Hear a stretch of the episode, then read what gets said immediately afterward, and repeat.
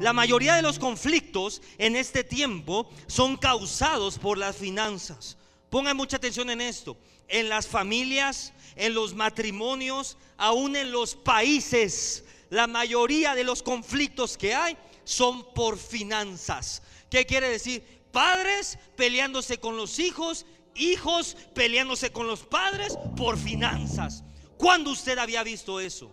Nunca. Pero hoy lo estamos viendo, hoy lo estamos experimentando. Hoy estamos viendo gente pelear por finanza. Así que por eso es que tenemos que aprender a pelear y a hacer guerra espiritual en el ámbito financiero. Y, esto es algo que muchas veces no se habla en la iglesia, no se habla en los púlpitos, pero te voy a decir algo. En este tiempo Dios está entrenando a un remanente para pelear y para hacer guerra en el ámbito de las finanzas.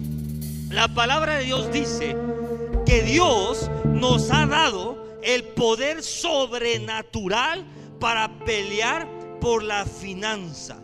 ¿Y, por qué es que nosotros, o para qué Dios nos ha dado ese poder para pelear por la finanza, pastor? Es muy sencillo. Y le quiero empezar soltando una bomba eh, y un principio. En el momento que usted nació en la tierra, usted ya nació con deuda.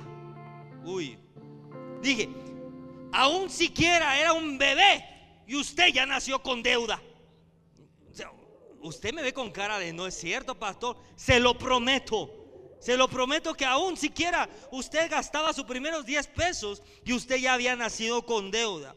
¿Por qué, pastor? Porque a través de la deuda, pongan atención, el diablo gobierna a la gente. Uy, dije, porque a través de la deuda, el enemigo gobierna a la gente. Si el enemigo gobierna en base a la deuda, quiere decir que todo el sistema económico de este mundo está regido por deuda. En otra palabra, todo está hecho para que usted viva endeudado. Lo voy a repetir. Todo está hecho para que usted viva endeudado. Es más, le voy a enseñar algo en Estados Unidos están subiendo las tasas de interés. ¿Sabe para qué están subiendo las tasas de interés? Para que la gente ya no adquiera más deuda. Porque están tan endeudados y el estilo de vida es de tanta deuda que el gobierno dice, ya deja de comprar. Porque les enseñaron a comprar con deuda. En otras palabras, por eso usted ve que tiendas como el Electra, como el Coppel, como el... tienen tanto éxito porque les enseñan a adquirir con deuda. Y le voy a enseñar algo. El sistema de este mundo está regido por la deuda. Y antes que usted siquiera naciera, ya estaba en deuda.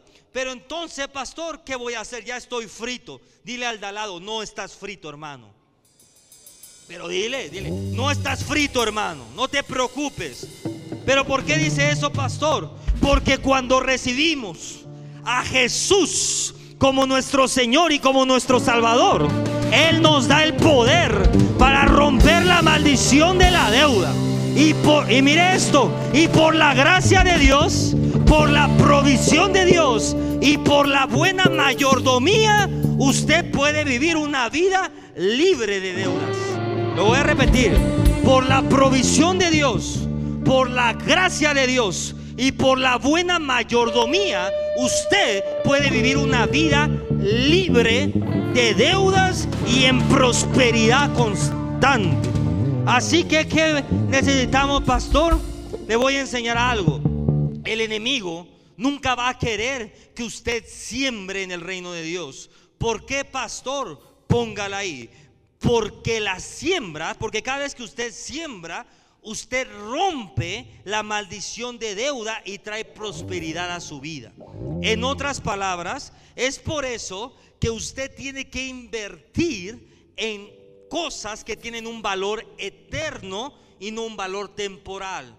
¿Qué quiere decir esto, pastor? Cada vez que usted se levanta a ganar almas, cada vez que usted evangeliza a alguien, cada vez que usted pone su tiempo, su dinero para alcanzar a una persona, los que van a tener casa de paz, cada vez que tú abres tu casa, inviertes en galletitas, en una tacita de café para que la gente llegue y puedas predicar la palabra de Dios, tú estás invirtiendo en algo eterno, no en algo temporal. Y cuando usted está invirtiendo en algo eterno y no en algo temporal, ponga mucha atención, su economía la está poniendo en lo sobrenatural, no en lo natural.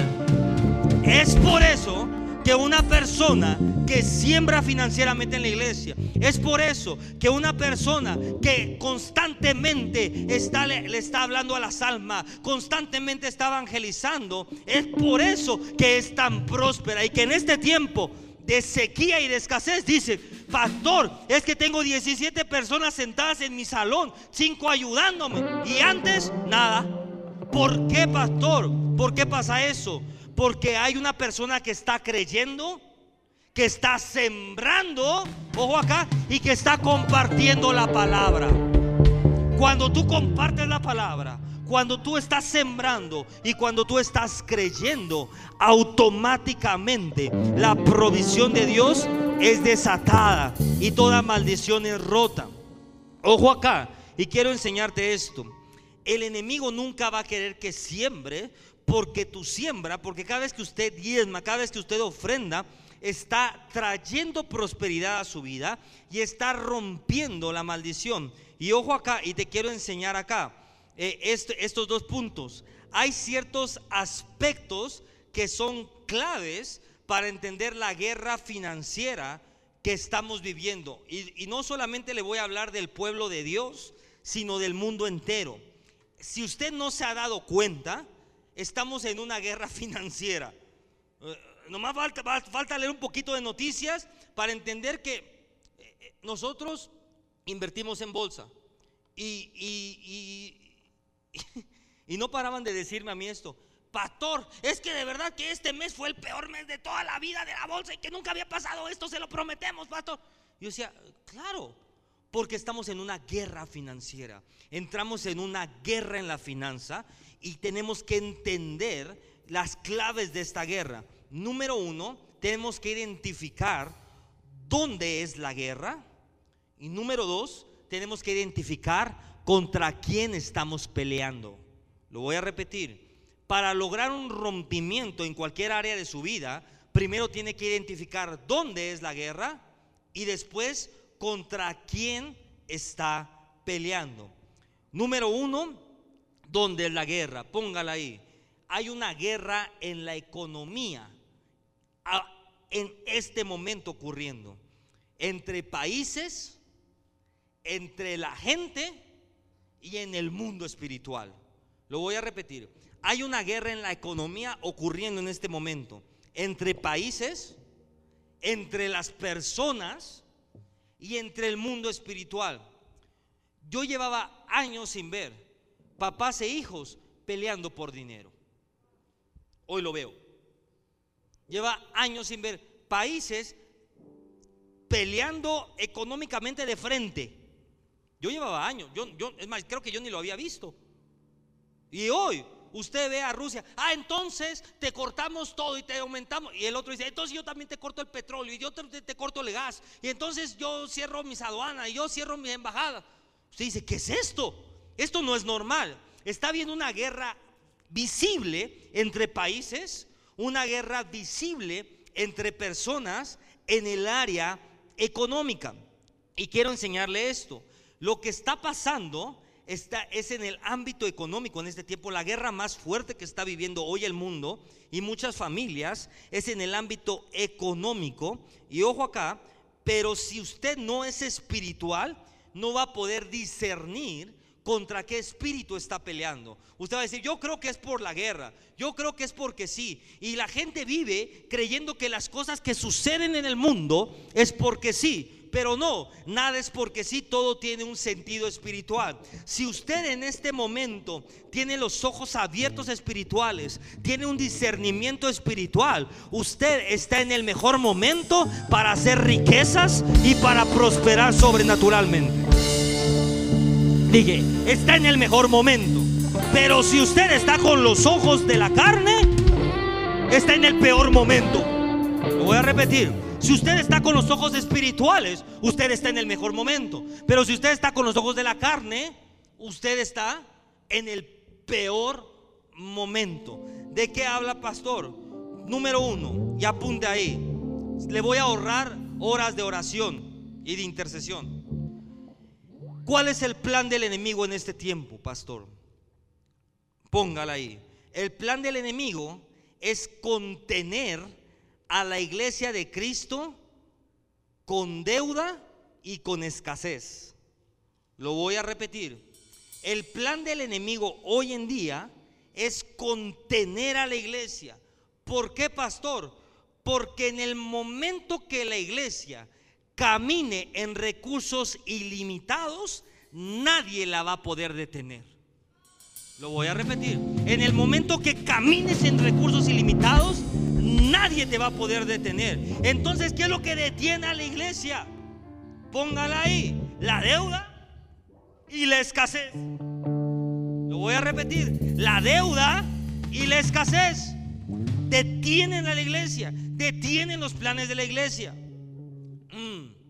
la deuda. Oigan, ya vio que estamos en el radio. Está bueno, ¿ah? Bueno, si no sabe, ahí conéctese. Pero lo que le quiero decir es esto. El ofrecimiento, yo no sé si usted me quiere a mí ahí o nomás tres días estamos pensando, estamos orando.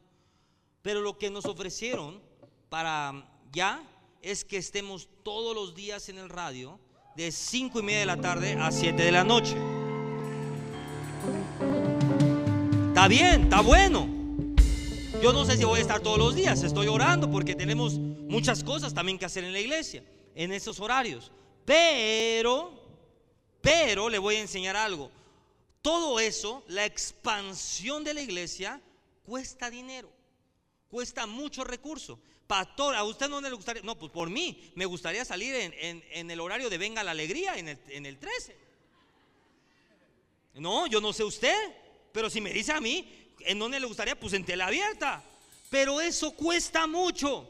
Y la iglesia, yo sé que la iglesia y Dios tiene planes tan grandes, pero muchas veces están detenidos o están contenidos por causa de la escasez y por causa de la deuda. Y le voy a decir algo, ya hay algo que la gente no entiende. Dios me habló algo y me dijo que vamos a entrar, que la iglesia va a entrar en, una, en un nivel de prosperidad ilimitada. Y la gente cree que la iglesia habló de esto. No, no, no, no, no. La iglesia me refiero a usted. Si usted entra en un nivel de prosperidad ilimitada, nadie lo va a detener a usted. Y si nadie lo detiene a usted, nadie nos detiene a nosotros como el cuerpo de Cristo. Dije, nadie nos detiene a nosotros como el cuerpo de Cristo. Entonces el enemigo quiere contener a la iglesia con deuda o quiere contener a la iglesia con problemas del mundo. Y ojo acá, sí.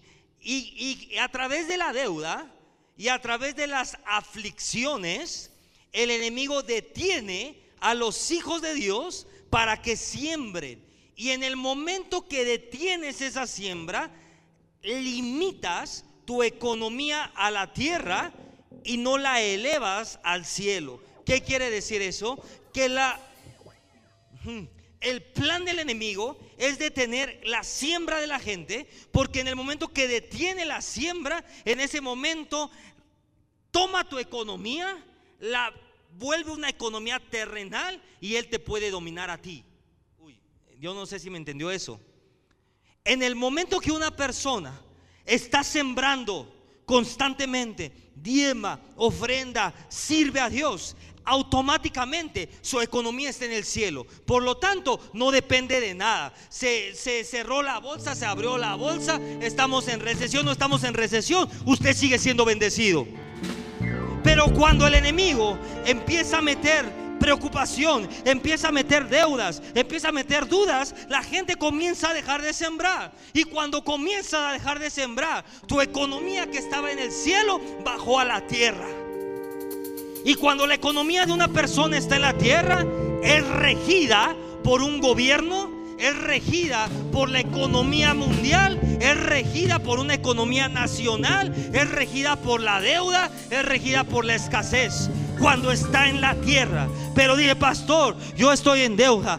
Pastor, yo estoy regido por el gobierno. Pastor, es que mi economía está muy mal. Es que está en la tierra. Porque en el momento que tu economía sube al cielo, automáticamente la recesión no puede operar. La escasez no puede operar. Y la deuda no puede operar.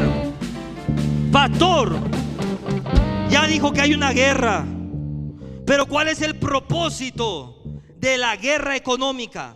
¿Cuál es el propósito de esta guerra económica? Ponle ahí, Proverbios 22, 7. Me gusta. ¿Cuál es el propósito de esta guerra económica, pastor? El rico se enseñoreará de los pobres y el que toma prestado es siervo del que presta. Póngale ahí quien posee los recursos o quien posee las riquezas establece el juego y las reglas del juego. Lo voy a repetir. Quien posee los recursos y quien posee las riquezas establece el juego y las reglas del juego. ¿Qué quiere decir esto, pastor? ¿Cuál es el propósito de esta guerra económica? Póngala ahí que Satanás no pierda el control sobre la gente y sobre el mundo. La única manera que Satanás tiene para gobernar este mundo es a través de la economía. No hay otra. No tiene otra herramienta. La única manera que Satanás... Pero pastor, la enfermedad. Yo le digo que no. Porque en este momento se desató una enfermedad, tres años de pandemia llevamos. Y de esta iglesia no ha, muerto una persona, hijos de la casa. La enfermedad no puede el enemigo controlar con la enfermedad. Entonces, ¿cómo es que el enemigo puede gobernar este mundo? Póngala ahí. la única arma que tiene Satanás para gobernar este mundo es la economía. Uy. Y te tengo una noticia y él no la va a soltar. Porque si la suelta, ya no tiene nada. ¿Por qué, pastor? Porque el pecado, usted dice la Biblia, que usted pide perdón. ¿Y qué pasa? Y es perdonado. Porque la enfermedad, dice la Biblia, que usted dobla rodillas, que clama al Padre, Señor Jesús, te pido que me sanes, que sanes mi cuerpo y usted es sanado. Ojo acá, pero la economía no solamente depende de nuestra oración, sino también depende de nuestra buena o mala mayordomía. Por lo tanto, el enemigo ha estado golpeando y golpeando y golpeando la economía de los hijos y ojo, y la economía del remanente. ¿Para qué? Para tener contenida la iglesia y para tener contenido los planes de la iglesia. Y yo le puedo decir algo, usted y mucha gente aquí, su guerra ya no es una guerra de, ay, voy a caer en la tentación. Usted ya no es una guerra de tentación. Usted ya no dice, ay, es que eh, tengo un problema en mi tobillo. Ya no es una guerra de salud, porque usted ya sabe cómo adquirir o cómo accesar a la sanidad. Su guerra, o la gran mayoría de la guerra del remanente, es una guerra en el área económica. ¿Por qué? Porque es la única manera que ya tiene Satanás de mantenerte atado. Y quiero decirte esto, todas las guerras, y esto es algo que, me gusta enseñar mucho, todas las guerras en la historia tienen tres propósitos, o han tenido tres propósitos. Número uno, ganar territorio, uy, riquezas o recursos. Lo voy a repetir. Toda guerra que usted ha visto en el mundo tiene tres propósitos. Territorio, riquezas y recurso. En otras palabras, pastor, Satanás quiere territorio, quiere riquezas y quiere recursos. ¿Por qué, pastor? Porque a través de territorios, a través de riquezas y a través de recursos puede gobernar este mundo. Uy, ya se me quedó callado usted. ¿Sigo o no? O ya me voy a otra cosa. ¿Sigo por ahí? ¿Seguros? Ok. Una guerra que las personas tienen todos los días es en el área de las finanzas. ¿Por qué, pastor? No importa si tienes mucha lana o no tienes mucha lana. Pongan mucha atención en esto. Hay gente que está pasando guerra en finanzas porque las megaempresas están deplomándose. Porque hay economías que, de países completos que se están derrumbando. Por lo tanto, esto no se trata si tienes mucho dinero o no tienes mucho dinero. Se trata de que hay una guerra en el ámbito financiero. ¿Y qué significa esto, pastor? Quiere decir que hay una persona, pongan mucha atención en esto, sin cuerpo detrás de esta guerra por nuestras finanzas y por nuestra economía. ¿Quién es una persona sin cuerpo, pastor? ¿O quién es la persona sin cuerpo que usted se refiere? Póngala ahí. Un demonio. Mm. Uy, uy, uy, uy, ya empezó, pastor, con esas cosas. En los últimos tiempos, Satanás, y esto es algo que Dios me reveló, ha asignado a la mayoría de su ejército o de sus demonios, si lo quiere ver así, al área financiera. No al área moral, no al área ética, no al área ministerial, al área financiera. Porque se dio cuenta que mediante la finanza puede controlar y gobernar al pueblo de Dios. ¿Qué quiere decir esto? ¿Cuántos de ustedes, no me levante su mano, pero los ha gobernado la finanza? ¿Y qué quiere decir? Que tu vida todo el día está basada en tengo o no tengo. Todo el día estás preocupado, ¿me dan o no me dan?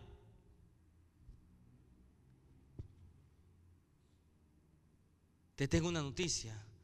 Si todo el día estás pensando en tu economía y en, tu, en si tienes o no tienes,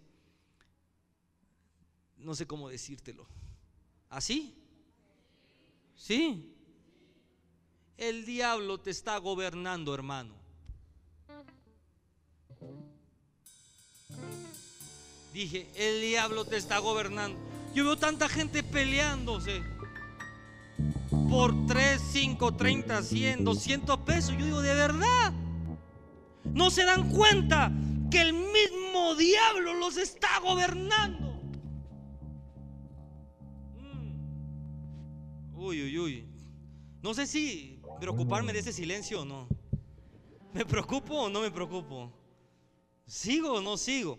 Es que mucha gente cree que el, que el diablo te gobierne muchas veces es tener así como que un espíritu que te dé vuelta la cabeza. Pero cuando una persona está tan preocupada, tan ah, aferrada, tan así de la riqueza del dinero, vive para eso, es que no tengo, es que no sé qué, es que no me da, es que no sé qué, es que no puedo esto, es que no puedo otro, es que no puedo salir, es que no puedo hacer esto, y mi vida es miserable. Y cuando todo el día estás así, estás siendo gobernado por eso. Y ponlo en cualquier nivel, personas siendo gobernadas, y esto me, Dios me lo reveló a mí, preocupado, es que tengo que pagar la nómina, es que tengo que pagar la renta, es que tengo que hacer, y, y, y tan gobernado preocupados por eso en lugar de orar a Dios. Y Dios me mostró eso a mí. Dios dijo, hey, así como te estás preocupando tú por pagar tus nóminas y por pagar todo lo que tienes que pagar, Joel, así mismo el enemigo te está controlando y te está dominando.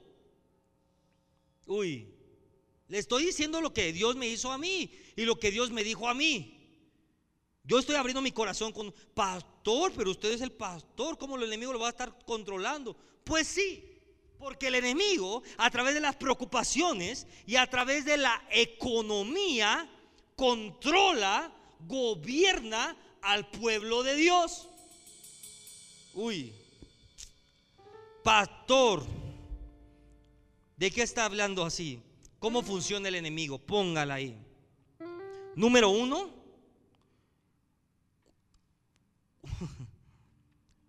el enemigo comienza estableciendo una fortaleza en una persona, en un negocio o en un país en el ámbito espiritual. ¿Qué quiere decir, pastor? Una fortaleza es un lugar de donde el enemigo opera. Y esa fortaleza pudo venir a tu vida a través de un pensamiento, a través de tu educación, a través de la cultura, de tu cultura como país, a través de las noticias. De repente oíste en la noticia, viene la peor recesión para México. Nadie va a tener trabajo y usted ya se entró la fortaleza. No, con razón me va mal a mí. Porque a todos los mexicanos le va mal. Le tengo una noticia. Usted no es todos los mexicanos. Es que a, todos a todo México le está yendo mal. A mí cuando yo pido reportes de mi restaurante, digo, ¿cómo estuvo el día? Y me dicen, ah, estuvo así. Pero todos los restaurantes también estuvieron así, Joel. ¿eh? Y yo mando caritas enojadas. Yo no soy todos los restaurantes. En mi restaurante está la gracia de Dios, el favor de Dios. Yo no soy lo demás. Usted no puede decir, es que todo México está así. Es que usted no es todo México. Usted es hijo de Dios, el remanente de Dios. Y lo que pasa en México no tiene por qué afectar su economía. Usted dice, México podrá estar mal, Estados Unidos podrá estar mal, pero yo soy remanente. Y el remanente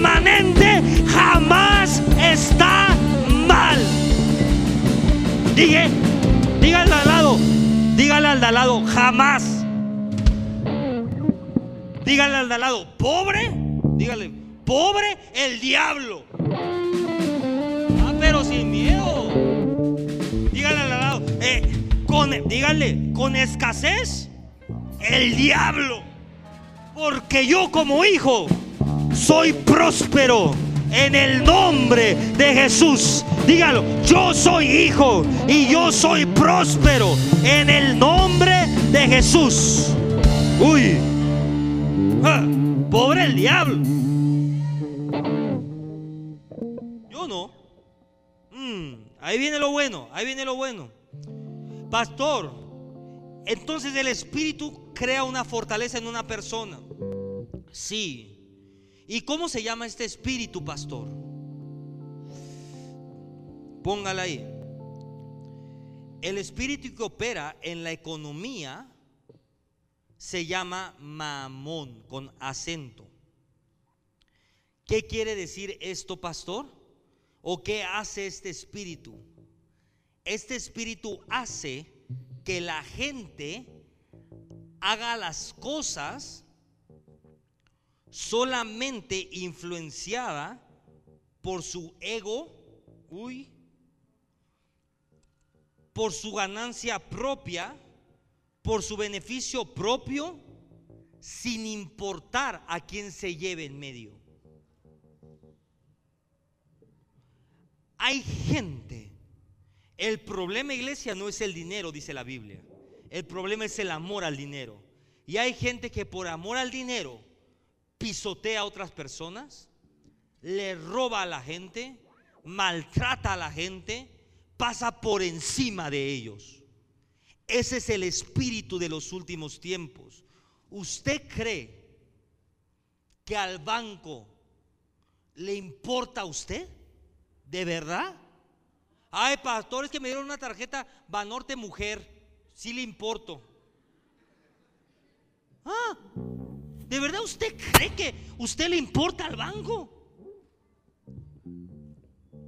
Pastor, no es que Electra está preocupado porque yo tenga la televisión de 70 pulgadas. ¿De verdad usted cree que Electra se preocupa por usted? ¿De verdad? No. Ese es el espíritu de estos tiempos. Gente pasando por encima de la gente a costa de lo que sea. Eso es lo que vemos hoy. Apenas me llegó a mí un préstamo. esto es real. Apenas, me llegó a mí hace tres días. ¿Sabe de cuánto era el, el CAT? O sea, la, el interés. Se va a reír. Pero la gente no lo lee. Del 90% anual. 90. ¿Y qué es esto? Y me llegó así, tienes un préstamo preaprobado de no sé dónde. Eh, creo que era de mercado pago o una cosa así, porque en nuestros negocios usamos terminales de mercado pago. Por tus altas ventas. gracias. Y dice, te prestamos tanto y pagas tantas mensualidades. Y dije, ¿qué es esto? A ver. Y hago la suma, 90% de interés. ¿Usted cree que a esa institución yo le importo? Eso es el espíritu de mamón en este tiempo. Gente pasando por encima de la gente. no, importa si destruyen una economía, no importa, yo, yo empecé a ver para que usted tenga cuidado que hoy en día hay unas aplicaciones, y esto está en las noticias, léalo por favor.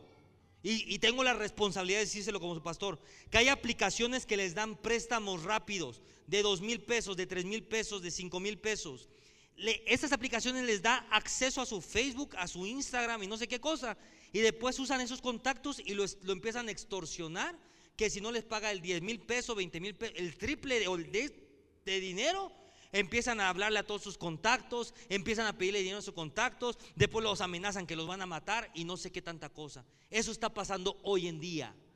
Ese espíritu es el espíritu de Mamón. ¿Qué quiere decir esto? Que pasa por encima de la gente, que le roba la economía a la gente, que los mantiene esclavizados en la deuda, que los mantiene detenidos en la deuda. ¿Por qué, pastor? Porque las intenciones de este espíritu jamás son puras. En otras palabras, siempre tiene un beneficio propio este espíritu. Lo voy a repetir, siempre tiene un beneficio propio este espíritu y este espíritu te engaña que tú no puedes vivir sin él. Dije, y este espíritu tiene la capacidad de engañarte que tú no puedes vivir sin él. ¿Cuántas personas creen con todo su corazón que no pueden vivir sin su tarjeta de crédito? Nadie. Ay, usted sí puede. ¿Y por qué no las cancela? Yo le tengo una noticia, yo no tengo tarjetas de crédito. Ni una ni por defensa propia. Se lo prometo. usted dice, pero ¿cómo le hace, pastor? Pues no sé. Pero usted sí puede vivir sin crédito. Usted puede vivir sin préstamos. Pero el espíritu de Mamón le ha hecho creer que no puede vivir sin eso. Que usted necesita un crédito, que usted necesita un préstamo, que usted necesita vivir en esclavitud. Uy. Entonces, pastor, Mucha gente, por esto que yo les digo, para mucha gente es más fácil alcanzar un rompimiento o una sanidad física que un rompimiento financiero. Eh, hay gente que les es fácil agarrar una sanidad. Hay gente que les es fácil agarrar y empiezan a hablar en lengua. Oye, usted ya habla en lengua, usted ya fue sano de quistes, de tumores, de todo. ¿Por qué le cuesta tanto trabajo la economía? Le voy a decir por qué. Porque en las finanzas es la fortaleza, si lo quiere ver así, más arraigada en el corazón del hombre. En otras palabras, las finanzas es una fortaleza muy fuerte, muy arraigada, que es difícil desarraigar del hombre. ¿Por qué?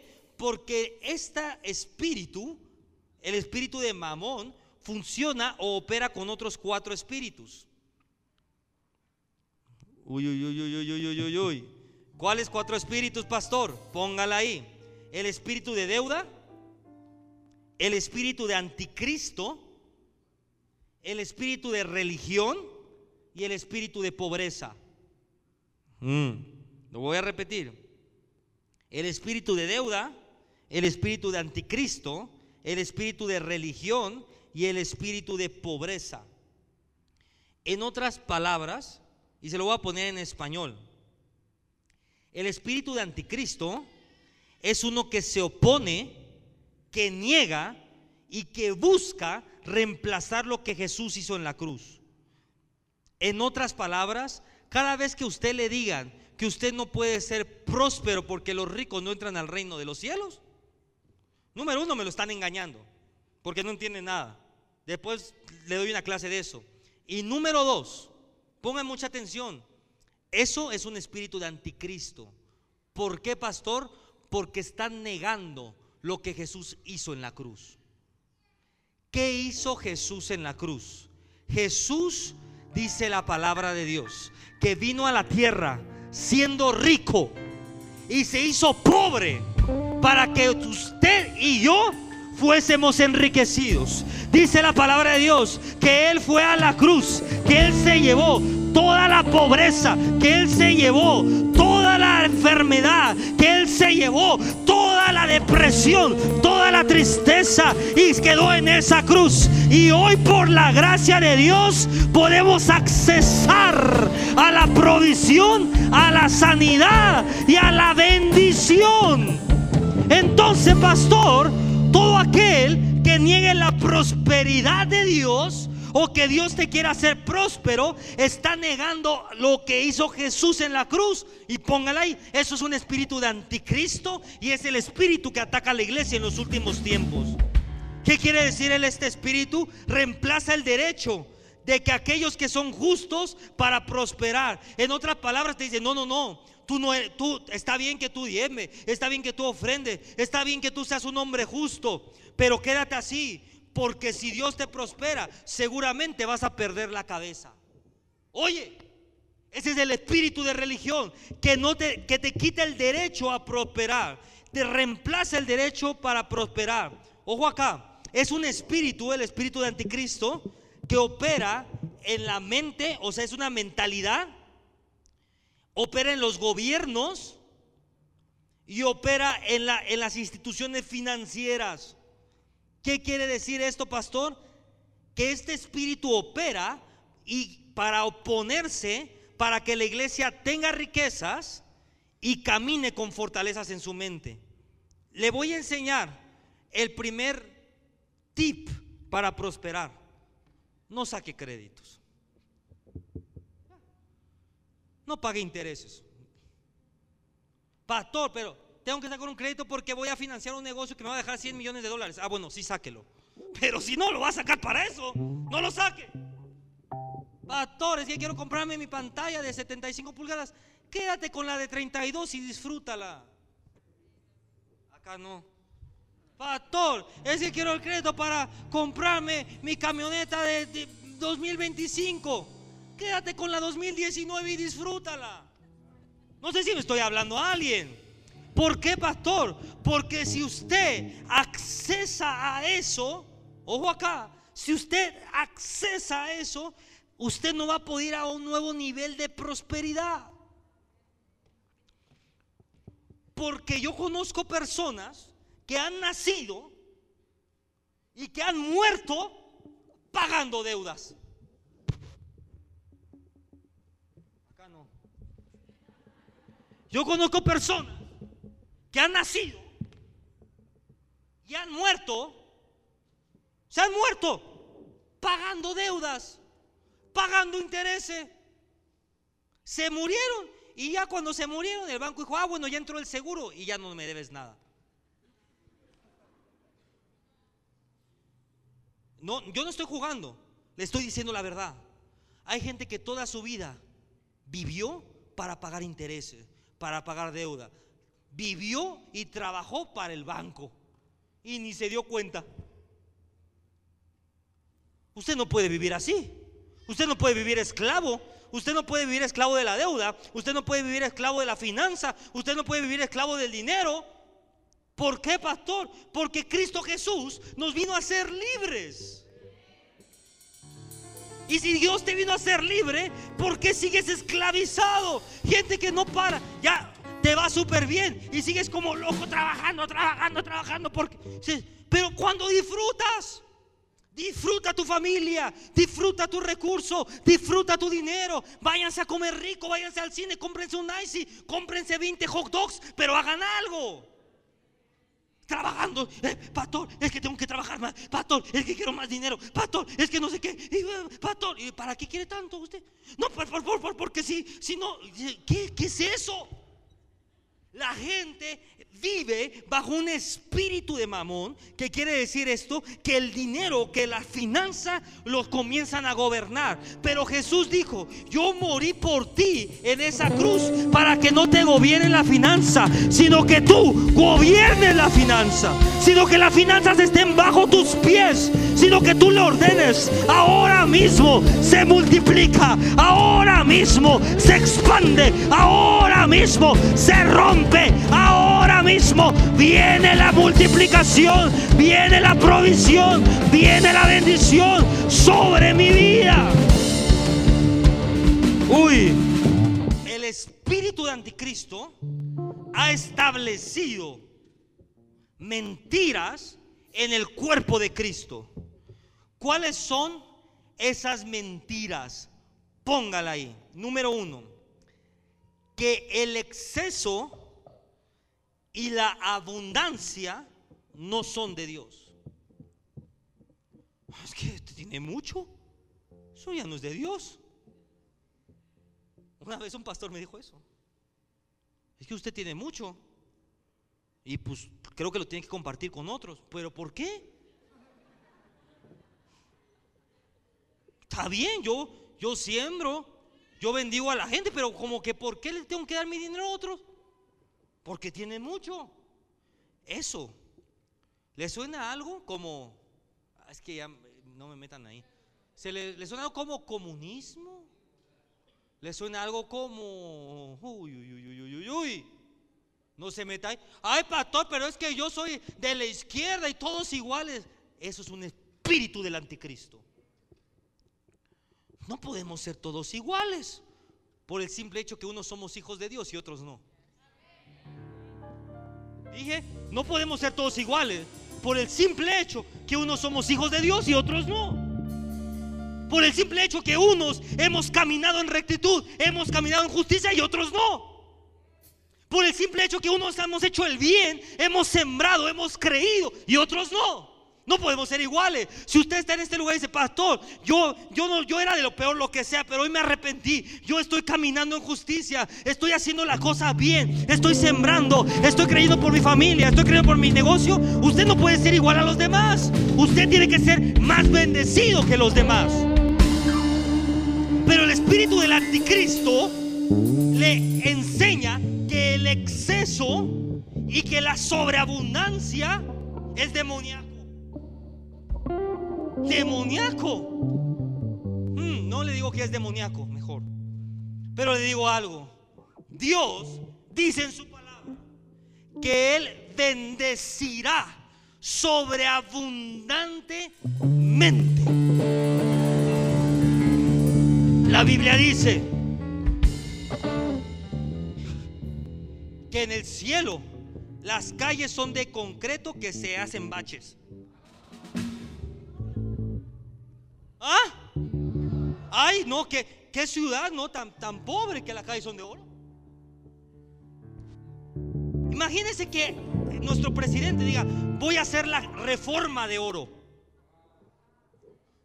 ¿Qué cree usted que diga la gente? ¿Está loco? ¿Es un exceso? ¿Es excéntrico? ¿Está mal? Pero la Biblia dice que no solamente reforma es de oro, sino que todas las calles. Estamos hablando de un Dios extravagante, de un Dios que sobreabunda la riqueza. Estamos hablando de un Dios que tiene riquezas en exceso. Y si usted es hijo de Dios, y si usted es hijo de Dios, quiere decir que usted tiene acceso al exceso de bendiciones de Dios. Así que si usted se va a comprar un carro, ay, pastor, pero es que el carro viene ahí con en el tablero le pusieron madera de cedro, de no sé qué, con, con mi letra en oro, con mi nombre en oro. Cómpreselo. En mi carro más tiene las letritas en oro. Dios tiene todas las calles de oro. Yo. ¿Por qué me molesta? Le quiero decir algo. El espíritu de anticristo ha hecho creer que el pueblo no puede ser bendecido. Pero yo vengo a decirte aquí, en nombre de Cristo Jesús, Cristo Jesús murió y resucitó para que tú seas bendecido, para que tú seas próspero, para que no te estés preocupando, para que no estés peleando por el dinero. Dios te hace próspero. Número dos, el espíritu de anticristo ha hecho creer que la mediocridad es de Dios. Uy. Lo voy a repetir. Han hecho creer que la mediocridad es de Dios. La mediocridad trabaja con la ley del promedio. ¿Qué quiere decir esto? Pues con que salga estoy bien. Hmm. No, yo ya no le pido más a Dios, pastor, porque de verdad, con lo que tengo estoy bien. Qué bueno que usted esté bien con lo que tiene. Pero te voy a decir algo. El corazón de Dios es darle más de lo que tiene. El corazón de Dios es decirle, está bien hijo que estés bien, pero yo quiero que estés súper bien. Yo quiero que estés mega bien. Yo quiero que estés tranquilo. Yo quiero que descanses. Yo quiero que duermas a gusto. La mediocridad es la enemiga de la excelencia. Por eso vemos tantos ministerios que no caminan en excelencia. Uy, ya mejor. Pastor, pastor, si queremos comprar cámara. Yo le voy a decir algo. ¿Sabe por qué en esta iglesia no hemos comprado las luces robóticas? Porque las que quiere su pastor, cada lámpara cuesta 80 mil pesos. Y porque si no vamos a comprar esas, mejor no las compramos. Porque caminamos en excelencia. Hemos parado muchas veces de comprar cosas, micrófonos, porque si no vamos a comprar el que queremos, no lo compramos. Ay, compra uno ahí chafita y después compras uno bueno. ¿Por qué? Mejor así. Para estar usando micrófonos chafas, mejor sin micrófono. La mediocridad no es de Dios en su negocio aprenda esto. La mediocridad no es de Dios. Su negocio camínelo en excelencia. Sea el mejor en lo que hace. Sea que el reino se vea en lo que usted hace. Porque cuando el reino se ve en lo que usted hace, la gente dice, esto no es normal. En su negocio hay algo diferente. En su trabajo hay algo diferente. Él es el primero en llegar en el. Cuando usted es empleado y todos los empleados llegan a la entrada es a las 9. Y usted llega con todos a las 9 checan y se van al café. Y regresan a las 10. Eso es lo que hacen todos. Pero usted no es todo, usted es un remanente. Que cuando el jefe diga, yo no sé qué tiene él, pero a las 9 en punto él está ahí. No se para de su lugar. Está trabajando, está produciendo. Hay algo diferente en él. Hay algo diferente en él. Eso es el reino de Dios. Que ser diferentes. Hay algo diferente. Hay algo diferente en ti. Mm, no sea mediocre sea el mejor en su trabajo, sea el mejor en lo que hace. la última mentira y ya me voy a mi casa. Tercera mentira del diablo. Los líderes, los pastores, los apóstoles no pueden prosperar. Hmm. Y si no puede prosperar el apóstol, ¿cómo te va a llevar a ti a la prosperidad? Uy, uy, uy, uy, uy, uy, El máximo ataque del enemigo contra el sacerdocio es en el área económica. El enemigo miente y enseña que la iglesia es una obra de caridad y que por eso no puede ser próspera. Uy, uy, uy. Pero te voy a decir algo. Él usa la antiprosperidad, el enemigo, para apoyar el pecado y robarle la fe a la gente y que no siembre en el reino de Dios, por lo tanto que vivan esclavos. La antiprosperidad. Y con esto cierro. Yo he ido a lugares donde me han dicho, es que tú hablas la doctrina de la prosperidad. Y eso está mal. digo, bueno, está bien, ya no ni discuto, porque yo no voy a tirar perlas a los cerdos. Pero yo me meto en la cabeza y digo, ¿qué padre le gustaría ver a su hijo pobre? ¿A qué padre le gustaría ver a su hijo humillado? ¿A qué padre le gustaría ver a su hijo sin dinero para comer en su casa? ¿A qué padre le gustaría ver a su hijo sin un techo? ¿A qué padre? A ninguno. Y la Biblia dice, si ustedes siendo malos procuran el bien para los suyos, cuánto más, cuánto más el Padre Celestial, que no hay maldad en él, va a procurar el bien para sus hijos